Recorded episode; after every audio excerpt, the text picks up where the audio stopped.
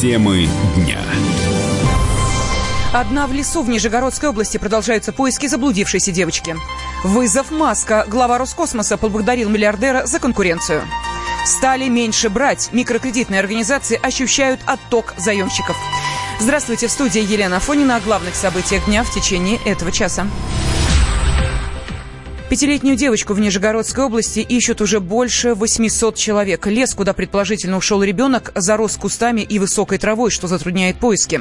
Поэтому пришлось увеличить число полицейских и спасателей. С подробностями корреспондент «Комсомольской правды» Юлия Данченко. Пятилетнюю Зарину Авгонову ищет уже третий день. Вторую ночь девочка бродит по лесу одна. Причем в первую же ночь шел сильный дождь, была гроза, а Зарина ушла из дома лишь в футболке и шортах. Вчера вечером появилась информация, что возле кустов черники нашли следы девочки. Тут же отцепили местность, начали прочет, но Зарину так и не нашли, а следы начали теряться. Местные жители говорят, что девочка очень пугливая и к чужим не идет. Ночью возникли и новые трудности. В лес вышел медведь, и людей срочно нужно было эвакуировать из леса. Однако в это время работали вертолеты. Сейчас в поселок приехали более 800 человек. Это и сотрудники МЧС, Росгвардии, полиции, Следственный комитет, волонтеры, кинологи. Причем добровольцы приезжают не только из разных концов Нижегородской области, но и из разных регионов. А там с какими трудностями сталкиваются добровольцы, нам рассказала волонтер Екатерина Кутейникова штаб, допустим, находится в доме бабушки, и они предоставили помещение поисковикам. Идут всячески навстречу сотрудничают. Местность там тяжелая, там проходит река такая и достаточно заболоченная местность, высокая осока, крапива. После ливня было, конечно, очень тяжело. Мы все насквозь были сырые, работали, когда с полицией чесали сплошным прочесом поле там, около реки. Добровольцы, конечно же, нужны. Одни сменяют других. Люди устают, уезжают, снимаются. Разные бывают задачи, там, закрыть, допустим, берег реки. Мы ушли в три часа, вернулись в восемь утра. Постоянно работают водолазы, просматривают дно с помощью холота. Над лесом кружат вертолеты и дроны. Людей все равно не хватает, и люди устают, добровольцы от усталости уже валятся с ног. Не хватает батареек, воды, денег на бензин для добровольцев. Родственники девочки сейчас э, в шоке, и мама, которая находится на восьмом месяце беременности, почти не встает с кровати. Рядом живет врачи скорой помощи. Даже записать ее голос было проблематично. Нужно было громко и протяжно крикнуть имя дочки, но мама постоянно срывалась на плач. Однако, в конце концов, удалось сделать запись запись, и ее периодически включают в лесу с помощью мощных колонок, в надежде, что девочка отзовется. А, основная версия пропажи ребенка – девочка ушла в лес вслед за родственниками. Еще утром они вместе с Зариной пошли за грибами. Но к обеду девочка устала, и тогда э, родственники решили оставить ее дома вместе с дядей. Увидев э, девочку дома, дядя спросил ее, почему ты осталась дома, не пошла со всеми. Она сказала, что устала и хочет полежать. Тогда он оставил ее в доме, а сам ушел в огород. Родственники из леса вернулись только через час, но Зарины дома уже не было. Поначалу они искали ее сами, а, но ближе к вечеру сообщили в полицию. Тогда были развернуты масштабные поиски. Параллельно с процессом леса идут поиски в самом поселке. Но волонтеры не теряют надежду. По их опыту, пятилетний ребенок спокойно может выжить в лесу три дня, при условии, что с ним ничего не случилось. Корреспондент «Комсомольской правды» Нижний Новгород Юлия Данченко. По статистике, каждый день в России разыскивают больше десяти детей, и искать малышей гораздо труднее, чем взрослых.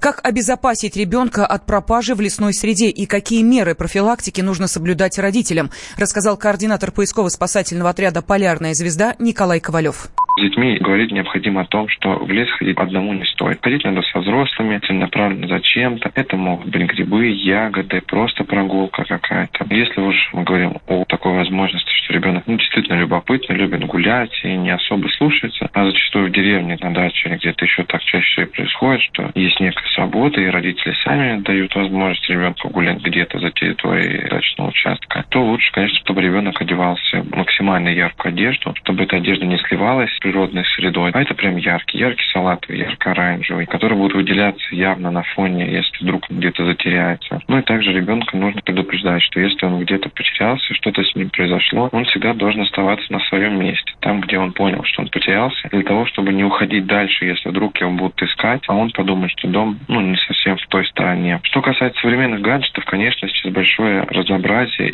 техники, которая могла бы помочь в поисках ребенка, но, к сожалению, за чертой города она бессильна ввиду того, что идет основной поиск как раз по GPS-сигналу, а он определяется вышками ближайшими. И зачастую такие вышки в области находятся достаточно далеко друг от друга. Объективно они, конечно, могут сузить какой-то радиус действия поиска, но он настолько беспомощный, что проще не тратить время, а уже начинать искать с того места, откуда последний раз ребенка видели, откуда предположительно он мог зайти.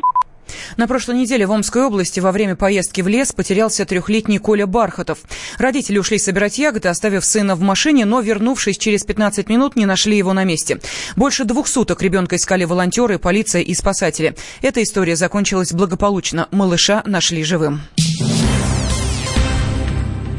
Дмитрий Песков заявил, что в ситуации с зарубежными лекарствами в России нужна золотая середина. При этом пресс-секретарь президента напомнил, что у э, этой проблемы уже давно пора было заняться вплотную. Безусловно, все прекрасно понимают необходимость решения этой ситуации с тем, чтобы и дети, и подростки, и уже взрослые дети своих родителей не терпели мучений. Вот. В то же время также все мы знаем о, к сожалению, имеющих место попытках прикрытия вот этой темы, попыток просто по распространению применению сильнодействующих веществ и лекарств, что является незаконным. Соответственно, здесь нужно найти золотую середину, и вопросом этим давно занимаются. Директор фонда «Дом с маяком» Лидия Маниава отмечает, что проблему нужно решать как можно скорее. Препараты больным детям нужны уже сейчас. Месяц назад, когда было задержание Елены Боголюбовой, мамы Миша, Песков тоже высказался по этому вопросу, сказал, что Кремль работает над этой проблемой. Но прошел месяц, у Миши лекарства так и не появилось, и у всех остальных детей тоже лекарства так и не появилось. Мы сейчас обзванивали пациентов в Москве, которые подавали данные, что их детям нужны препараты. Восемь детей из этого списка уже умерли за это время. Поэтому мы, конечно, за то, чтобы эта проблема была решена как можно скорее. Препараты должны быть зарегистрированы зарегистрировано в России. Сабрил, фризиум, диазепам, микроклизмах и еще там 4 или 5 препаратов для лечения эпилепсии. А до тех пор, пока препараты не будут зарегистрированы, нужно проводить адресную закупку для пациентов лекарства за границей, чтобы лекарства детей были здесь сейчас. Ранее прокуратура закрыла дело о покупке фризиума матерью для больного сына. Сейчас документы отправлены на дополнительную проверку в московскую таможню. Жительница столицы купила 600 таблеток препарата. Оборот фризиума в России ограничен, так как входит в список психотропных веществ. В таможенной службе подчеркнули, что мать не предоставила рецепта врача или заключения консилиума о необходимости применения этих таблеток. Мужчина и женщина. На каждый вопрос свое мнение. Говори, говори, что ты? Почему именно сейчас? Они в 14-м, когда начали Донецк и Луганск долбать так, что пух и перья летели. Так ты сейчас-то ему зачем этот вопрос задаешь? Я задаю вопрос. Тихо. Чш. Накал страстей на радио «Комсомольская правда». Семейный подряд Норкиных в поисках истины. По будням в 9 вечера. Просто о сложном в программе «Простыми словами». Да я не Америку открываю. Я, я не понимаю, когда пожалуйста. этот беспредел закончится. Не знаю.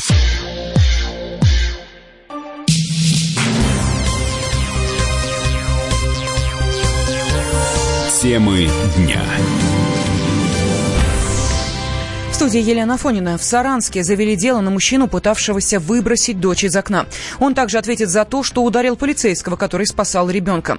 Участковый Василий Мартынов рассказал Лайфу, как сумел попасть в квартиру и забрать девочку у разъяренного отца. Прибыв на место происшествия, мы увидели очень большое скопление людей. Находятся на месте сотрудники МЧС. В торца здания мы увидели то, что сотрудники МЧС надувают уже купол жизни. При этом на высоте третьего этажа мужчина находится в окровавленном виде. При этом в руках у него и находится ребенок. Постарались незамедлительно установить квартиру, в которой находится. Прибыли туда вместе с сотрудниками также МЧС. Постучали в дверь, на что мужчина ответил, то, что он дверь нам не открывает. И при попытке он совершит противоправное действие в отношении ребенка. В связи с этим нами было принято решение, то, что необходимо через соседей, стучали к соседям, открыли нам дверь, мы прошли на балкон и с сотрудником видели то, что это смежные квартиры. Балкон, где находится человек, она открыта. Было принято решение, каким-либо другим образом в квартиру мы попасть не можем. Даже если при применении спецсредств по вскрытию двери, это будет очень длительный процесс и шумный. Страха какого-то не испытываешь. Я только потом уже осознал, когда приехали сюда, вот, что могло вообще произойти, что случится. На тот момент были какие-то другие цели. Спасти ребенка, задержать этого человека человек. Ребенок, естественно, находился в истерике, плакал. Со слов своего коллеги Виктора, когда он уже поднял, укутал, ребенок сначала тоже истерически плакал. Увидев нашего водителя, ребенок улыбался. Виктор сам говорит, я сам, говорит, не расплакался, когда его увидел. Сотрудник полиции, который идет служить в органы внутренних дел, э, он не ставит перед собой задачи быть героем. Задача сотрудников органов внутренних дел спасти жизни людей. Я думаю, что на моем месте поступил бы любой. Понедельник 37-летний житель Саранска в состоянии алкогольного опьянения пытался выбросить свою грудную дочь с третьего этажа. Девочка доставлена в больницу, ее жизни и здоровью ничего не угрожает. Задержанный мужчина ранее неоднократно судим. Дмитрий Рогозин поблагодарил Илона Маска за влияние на Роскосмос. Глава корпорации на встрече с участниками форума «Машук» отметил возможность появления, важность появления компании SpaceX, так как их разработки бросают всем вызов. По мнению Рогозина, это хороший стимул для дальнейшей работы, заставляющий разрабатывать новые конкурентоспособные ракеты. Кандидат технических наук, член-корреспондент Российской академии космонавтики имени Циолковского Андрей Ионин считает, что наш наши разработчики не могут конкурировать с американской компанией SpaceX из-за устаревшей модели рабочего процесса.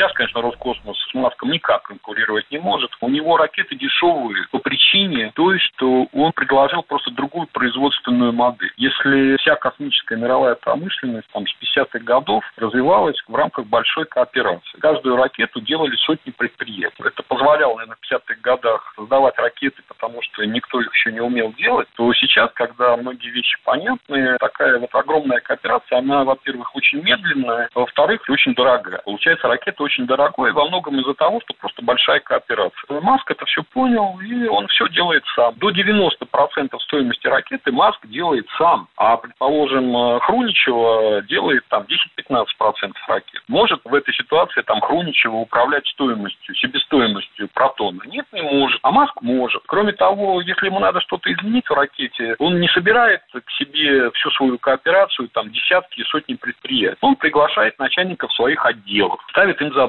Поэтому он все делает быстро. Те темпы, с которыми развивается МАФ, они просто Роскосмосу в нынешней ситуации просто не подвластны. Глава Роскосмоса Дмитрий Рогозин пообещал создать сверхтяжелую ракету, предназначенную для полетов к Луне, которая будет в несколько раз дешевле американского аналога. В России стали меньше брать микрозаймов. По результатам исследования Бюро кредитных историй «Эвифакс», впервые с 2016 года выдачи сократились на 15%.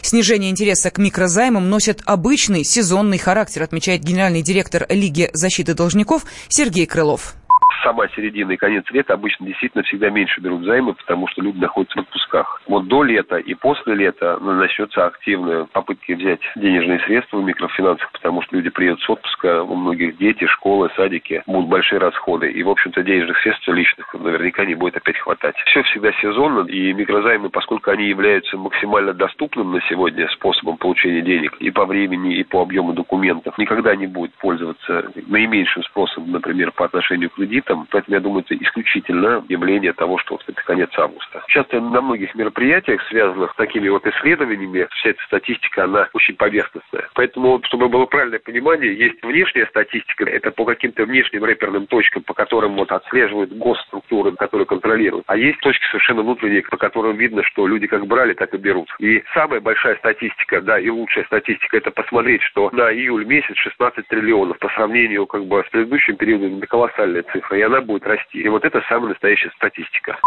Одним из определяющих факторов разочарования в быстрых деньгах является повышение финансовой грамотности населения, считает эксперт Российского института стратегических исследований, экономист Михаил Беляев. Есть, конечно, сообщение, что доходы россиян, заработная плата за последние полгода увеличились на 3,4%. Но это общая сумма, такая, которая, конечно, на беднейшие слои, она, в общем-то, сказалась не очень сильно. И, конечно, это хорошо, это позитивный момент, но не думаю, что он так вот моментально отразился на кредитных запросах населения. Я думаю, тут сработал достаточно активное продвижение финансовой грамотности, ни в коем случае не отрицание содержание микрозаймов, они бывают полезны, но, в общем-то, люди, на мой взгляд, более отчетливо осознают те риски, которые связаны вот с этими микрозаймами, и понимание того, что легкость и доступность денег, которые они получают в микрофинансовых организациях, вовсе не означает то, что эти деньги не придется возвращать и что их не придется возвращать с процентами, которые только усугубляют их финансовые проблемы, а вовсе не помогают их решить в долгосрочном имеется в виду плане. Я думаю, вот это вот более сбалансированный и более трезвый подход к возможности займов у микрофинансовых организаций, скорее ведущий фактор.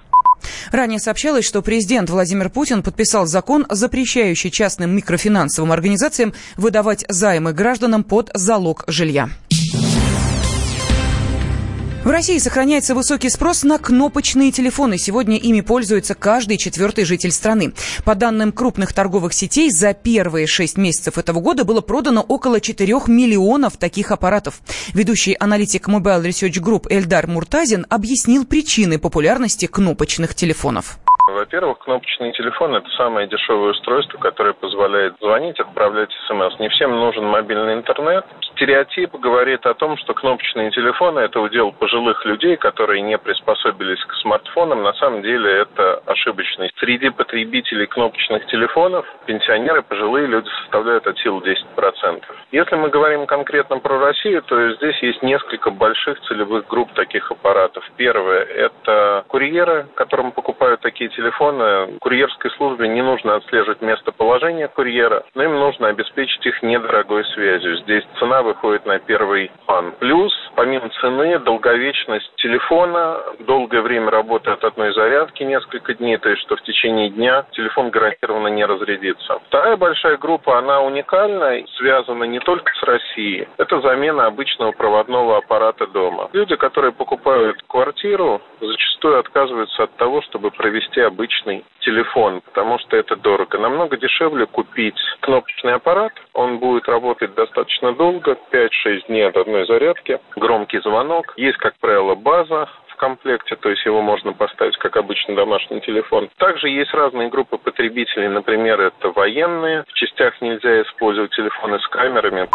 По словам Муртазина, в ближайшие годы спрос на кнопочные аппараты существенно не снизится. Радио как книга. Развивает воображение. Но для тех, кто хочет больше, мы ведем свой YouTube-канал. Радио «Комсомольская правда». Надо и сто раз услышать, и один раз увидеть.